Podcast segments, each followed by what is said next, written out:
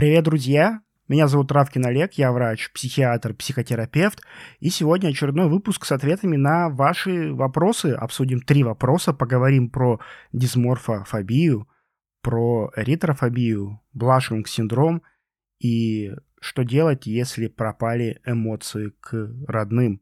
Оставайтесь до конца, я думаю, будет очень интересно и познавательно. В начале этого выпуска хочу поделиться с вами одним своим наблюдением – я веду блог уже где-то два года, и я за это время заметил, как сильно изменилось качество вопросов, которые задают мне люди. Если раньше вопросы были размытые, общие и не очень хорошо и четко сформулированы, то сейчас почти всегда люди спрашивают очень четкие вопросы, где есть какая-то терминология, что говорит о том, что люди уже имеют какие-то базовые знания по психологии, психиатрии, о том, как устроена психика. Уже практически мне не задают вопросы, что такое ВСД, как вылечить ВСД, у меня ВСД, помогите. То есть люди уже поняли, что это такое, и все больше вопросов более глубоких и более структурных. Я не говорю, что вопросы про ВСД плохие, э, каждый вопрос имеет право на существование, но я заметил, что уровень информированности и уровень знаний у людей вырос, и это очень хорошо. Я считаю, это результат деятельности в соцсетях различных специалистов, врачей, психологов, психотерапевтов. Конечно, не все из них несут э, доброе, разумное и светлое, но есть, э, и их немало, специалистов, которые действительно информируют население, и видно, что эта работа не проходит зря. Поэтому спасибо вам за интересные вопросы. Я постараюсь дать вам на них не менее интересные ответы. Также, друзья, хочу вам уже сейчас заранее прорекламировать мой следующий выпуск. Он будет посвящен разбору одной темы, о которой редко говорят психиатры и психотерапевты, но часто говорят другие специалисты, которые не занимаются лечением пациентов, а я считаю, что должно быть все наоборот, что психиатры психотерапевты должны говорить чаще об этом, потому что это очень важно при психических расстройствах, психоэмоциональных нарушениях. Что это за тема? Чтобы не пропустить, подписывайтесь на мои соцсети, на мой YouTube, на мой подкаст, на Instagram, на Telegram. Там везде будут уведомления. А теперь давайте перейдем, собственно, к ответам на вопросы. Первый вопрос звучит так. Дисморфофобия – как принять свою внешность и не думать о том, как ты выглядишь и что подумают другие? Очень актуальный вопрос и очень болезненная действительно тема для многих людей. Дисморфофобия – это состояние, когда человек излишне озабочен, сильно обеспокоен каким-то незначительным дефектом или чаще какой-то особенностью своего тела, и человек очень сильно из-за этого переживает, не принимает это, и это сильно ухудшает социальное взаимодействие человека с другими людьми, мешает социальной адаптации и вызывает очень сильные негативные эмоции. Дисморфофобия может быть как отдельным состоянием по американской классификации психических болезней DSM-5, это так и называется, телесное дисморфофобическое расстройство. Иногда это может быть просто как симптом дисморфофобия, как феномен, который наблюдается в структуре каких-то других э, психических расстройств, может быть, например, при расстройствах пищевого поведения или при депрессивных состояниях. Очень распространенная проблема, конечно, чаще по статистике встречается в молодом возрасте и у подростков, но на практике я часто вижу, что и у взрослых людей есть озабоченность э, своим телом, есть непринятие своего тела и сильные переживания по этому поводу. Просто взрослые люди не так часто об этом говорят, не так часто делятся своими переживаниями, и, может быть, поэтому кажется, что взрослые меньше этим страдают, но эта проблема может встречаться независимо от возраста эта проблема не только медицинская, но еще и социальная, потому что наше восприятие самих себя, восприятие нашего тела и внешнего вида очень сильно зависит от того, что нам транслируется в соцмедиа, в социальных сетях, по телевизору, в журналах, то, что говорят лидеры мнений, различные звезды, что они несут своей аудитории и какую культуру они им прививают. Кто-то говорит, что надо обязательно быть идеальной женщиной с идеальной фигурой или идеальным мужчиной, а если у тебя нет каких-то параметров, то значит ты не успешен и ты не достоин вообще счастливой жизни. И сейчас, конечно, этого становится меньше, но еще несколько, может быть, 5-10 лет назад это активно очень продвигалось в массы, и какие-то отголоски до сих пор можно увидеть. Например, не так давно спортивный бренд Adidas, это не реклама, если что, просто хочу поделиться с вами одним своим наблюдением. Так вот, спортивный бренд Adidas э, выложил в своем инстаграме э, фотографию, на которой была э, изображена женщина, скажем так, с размером плюс. Ну, у нее был небольшой лишний вес на фотографии, ничего критичного, но она была действительно в плюс размере, и на ней была надета спортивная форма Adidas – и посыл был очень хороший. Adidas э, говорит, что неважно, как ты выглядишь, ты можешь заниматься спортом, у нас есть э, для тебя одежда, и любой человек может прийти в магазин Adidas, купить одежду на любой размер и заниматься спортом в свое удовольствие. И на бренд Adidas посыпалась такая критика в комментариях. Очень большой процент аудитории не восприняли адекватно эту рекламу и наговорили Adidas куча гадостей, как они могут выкладывать таких э, моделей, как они могут выкладывать такие фотографии. И это вообще фу-фу-фу, недопустимо. И это пропаганда нездорового образа жизни, ну и прочую другую ерунду, и это очень печально, это очень печально, что пока у нас в обществе такое сохраняется, пока есть э, вот такой настрой, что если у тебя нет какого-то идеального тела, если у тебя нет какого-то идеальной цифры на весах, то значит ты не можешь заниматься спортом, и ты вообще э, не должен показываться э, на, на люди, очень печально, но, судя по комментариям к этому посту у Adidas, действительно такое настроение еще в обществе есть, и для многих людей это является как раз тем самым социальным фактором, который и запускает вот это э, дисморфофобическое расстройство и непринятие своей внешности. Если вы замечаете у себя что-то вроде дисморфофобического состояния, то, конечно, я рекомендую в первую очередь обратиться к врачу-психотерапевту для консультации, чтобы исключить какие-то другие психоэмоциональные нарушения, которые могут быть причиной нарушения восприятия своего тела. Исправить это состояние можно. Это психотерапевтическая работа. Иногда при необходимости подключаются медикаменты. И лучше, конечно, все это делать в сопровождении, под курацией либо врача-психотерапевта, либо клинического психолога. Но в этом выпуске я вам дам несколько мыслей, которые, возможно, направят вас в нужное русло. Первое, на что я рекомендую обратить внимание, это на свои убеждения касаемо тела и влияния внешности на нашу жизнь. Многие люди хотят что-то поменять в себе, но при этом цели и мотивация для этих изменений может быть не очень здоровой. Ну, например, что если я похудею или что-то исправлю в своей внешности, нос, лицо, губы и так далее, то тогда я стану более успешным, я буду, наконец, достойна или достоин любви, э, я, наконец, смогу ходить на свидания, встречаться с друзьями, я, наконец, э, смогу ходить по собеседованиям и претендовать на более престижную работу, или, наконец, я кому-то что-то докажу, и э, заткну какого-то критика. Так вот, эти цели, они часто не достигаются через изменение своей внешности.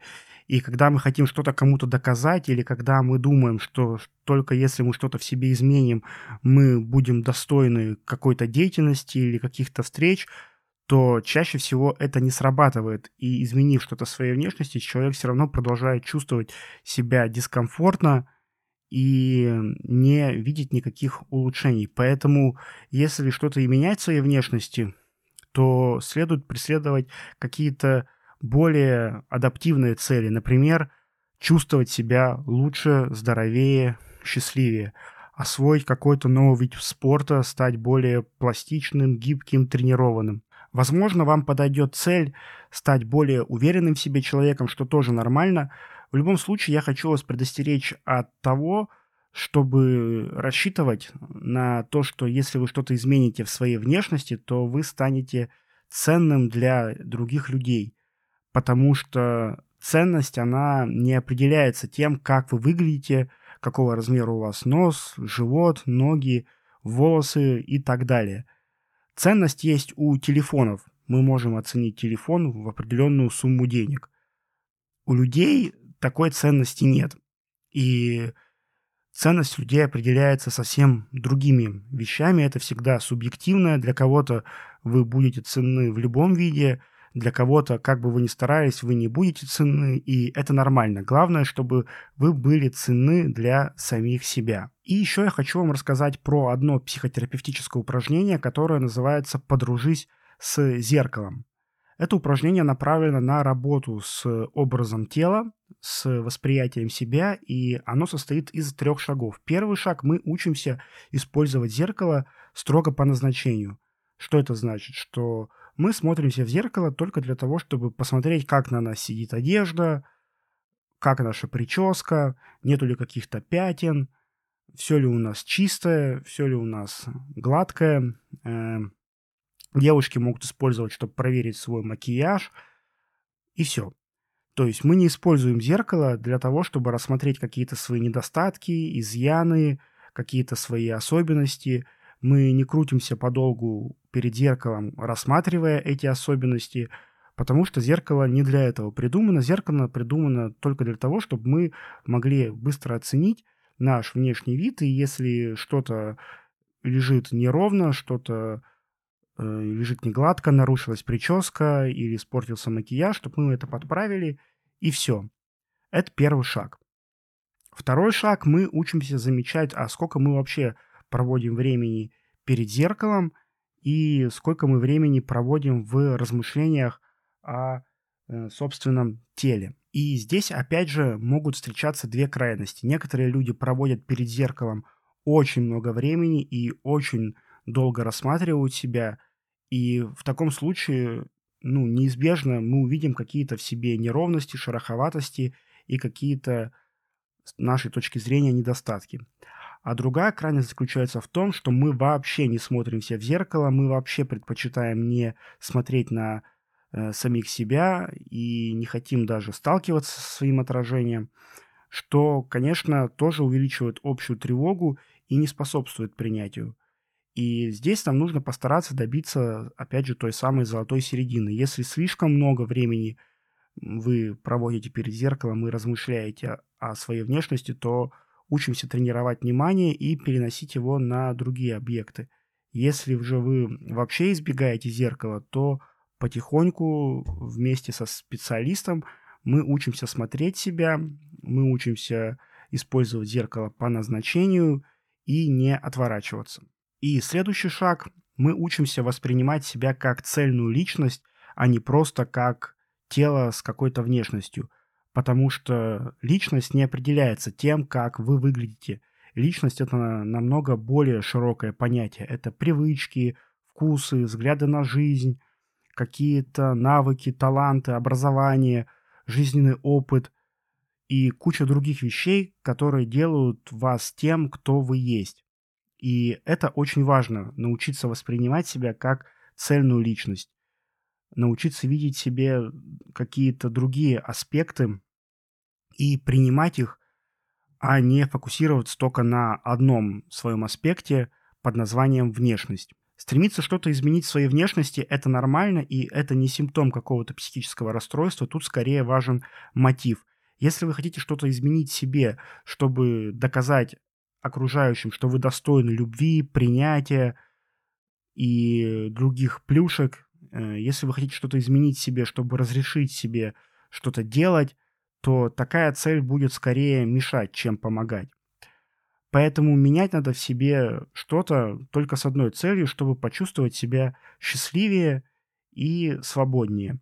А это никак не связано с тем, принимают вас окружающие или нет. Это связано только с тем, принимаете ли вы сами себя и являетесь ли вы ценным для самих себя. И я вам всем желаю такую ценность в себе обрести, взращивать и никогда не терять. Итак, друзья, давайте перейдем ко второму вопросу, который тоже косвенно будет связан с внешностью и непринятием своей внешности.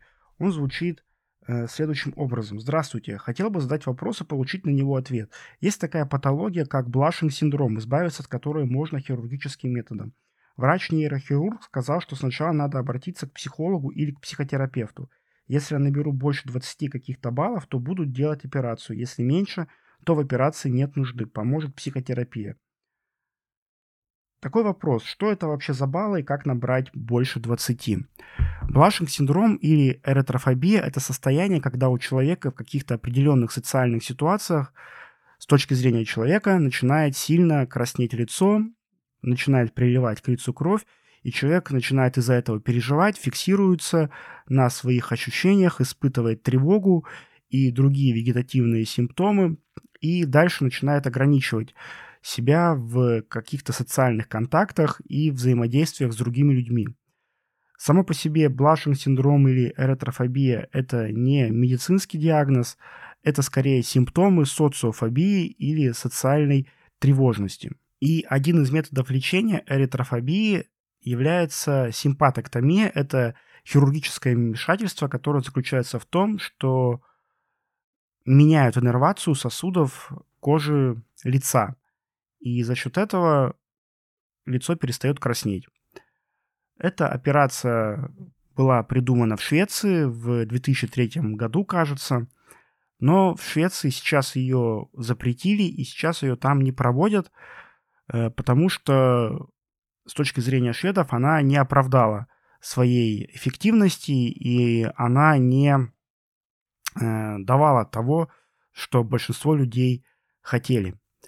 Э, потому что, опять же, многие после проведения этой операции не чувствовали себя спокойней или чувствовали себя спокойней только на какое-то непродолжительное время, а потом снова э, испытывали тревогу при различных состояниях и даже если у них не краснело лицо, это не давало им чувства комфорта. Но в некоторых странах, в том числе в России, сейчас до сих пор эту операцию проводят.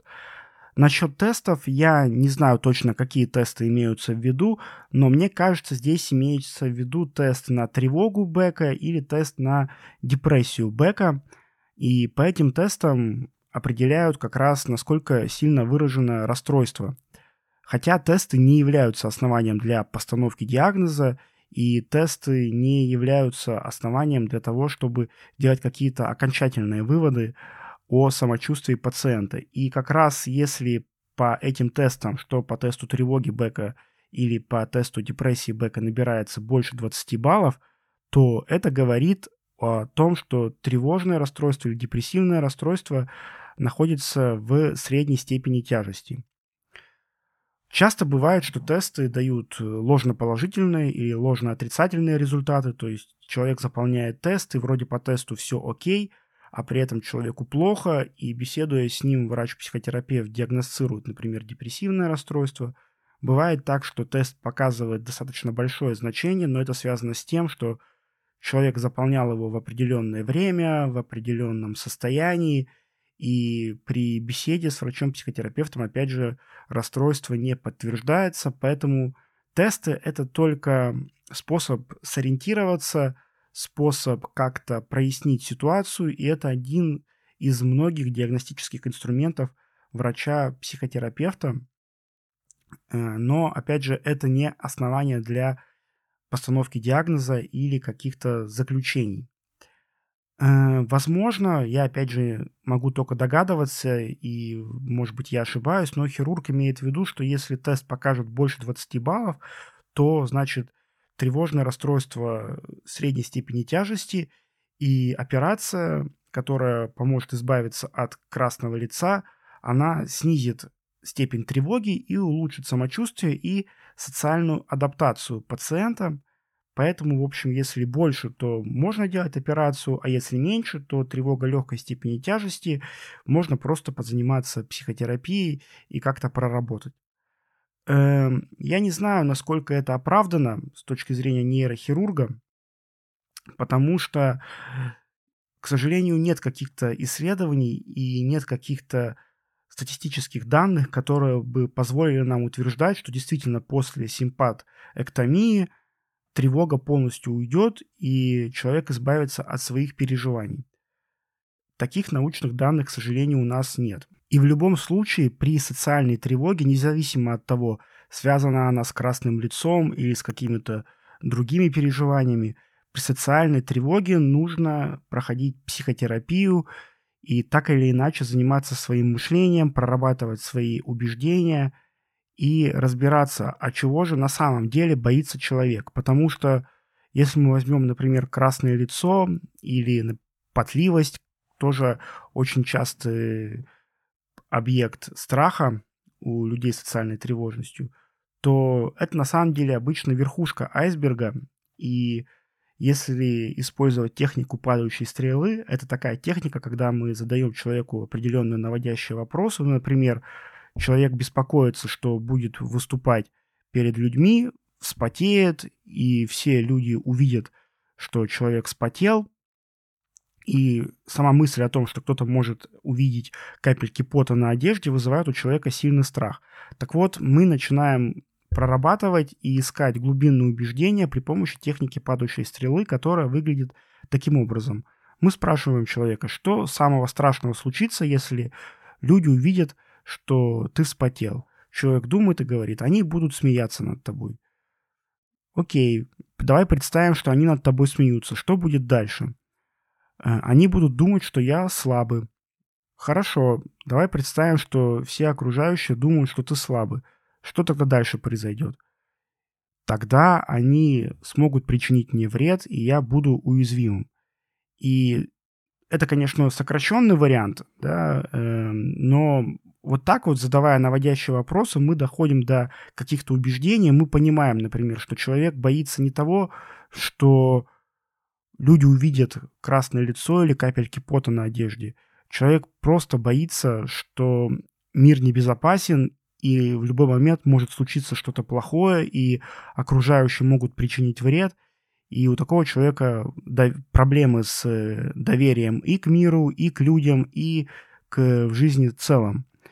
И, конечно, если проблема такая глубинная и есть такое убеждение, то просто убрав какой-то симптом внешний, мы не поменяем самомышление. Поэтому психотерапия – это очень важный этап для преодоления социальной тревожности. И касаемо вашего вопроса, как набрать баллы, я не думаю, что вам следует стремиться к тому, чтобы набрать специально больше 20 баллов. Это не совсем оправдано. Я думаю, здесь действительно, как советует нейрохирург, следует сначала поговорить с психологом или психотерапевтом, пройти, может быть, курс психотерапии, и прийти к решению делать такую операцию сознательно. Потому что, как говорят э, некоторые хирурги, что самая лучшая операция – это та, которая сделана по неотложным показаниям, а все остальные операции, которые можно отложить или которые можно не проводить, лучше, собственно, не проводить. И мы переходим к третьему заключительному вопросу на сегодня, который звучит следующим образом – Здравствуйте, смотрю ваши ролики на YouTube, где вы отвечаете на вопросы. У меня вопрос. Вообще нет никаких привязок к родным, даже матери. Нет ни любви, ни уважения к ним. Чувство, что чужие и что я словно не в своей тарелке. Последнее чувство очень стойкое. Почему так происходит? Спасибо. Здесь все зависит от того, как давно это появилось, было ли это после какого-то стресса, было ли это после каких-то событий, или это просто плавно развивалось, и когда вы впервые почувствовали, что не испытываете никаких эмоций по отношению к родным. Вообще, когда у нас э, как-то начинает страдать эмоциональная сфера, именно в том плане, что мы не испытываем эмоций, Это бывает при апатии, то есть состоянии бесчувствия, когда человека ничего не трогает, ничего не вызывает никаких э, шевелений в душе, скажем так. И такое бесчувствие как раз может и распространяться на родных. Иногда это бывает при эмоциональном выгорании, если э, профессия человека подразумевает плотный контакт с другими людьми, или у человека творческая профессия, которая подразумевает очень бурную внутреннюю работу, скажем так, то в какой-то момент эмоции на других людей, эмоции на близких может не остаться, потому что человек все эти эмоции оставляет в работе. Иногда чувство, будто я нахожусь не в своей тарелке, могут испытывать люди с дереализацией. Дереализация часто встречается при тревожных состояниях, апатия характерна для депрессии, ну а эмоциональное выгорание – может включать в себя как и тревожные симптомы, так и депрессивные симптомы. Поэтому сказать наверняка, в чем причина, можно только после индивидуальной беседы, и я рекомендую обратиться на консультацию к врачу-психотерапевту. Возможно, здесь история про внутрисемейные отношения, тогда, собственно, врач-психотерапевт вам об этом сообщит, и можно будет проработать эту тему с психологом. На сегодня все, друзья. Спасибо вам за ваши вопросы. Спасибо, если вы досматриваете весь выпуск до конца. Буду благодарен вашим лайкам, звездочкам в подкастах. И до скорых встреч. С вами был доктор Травкин.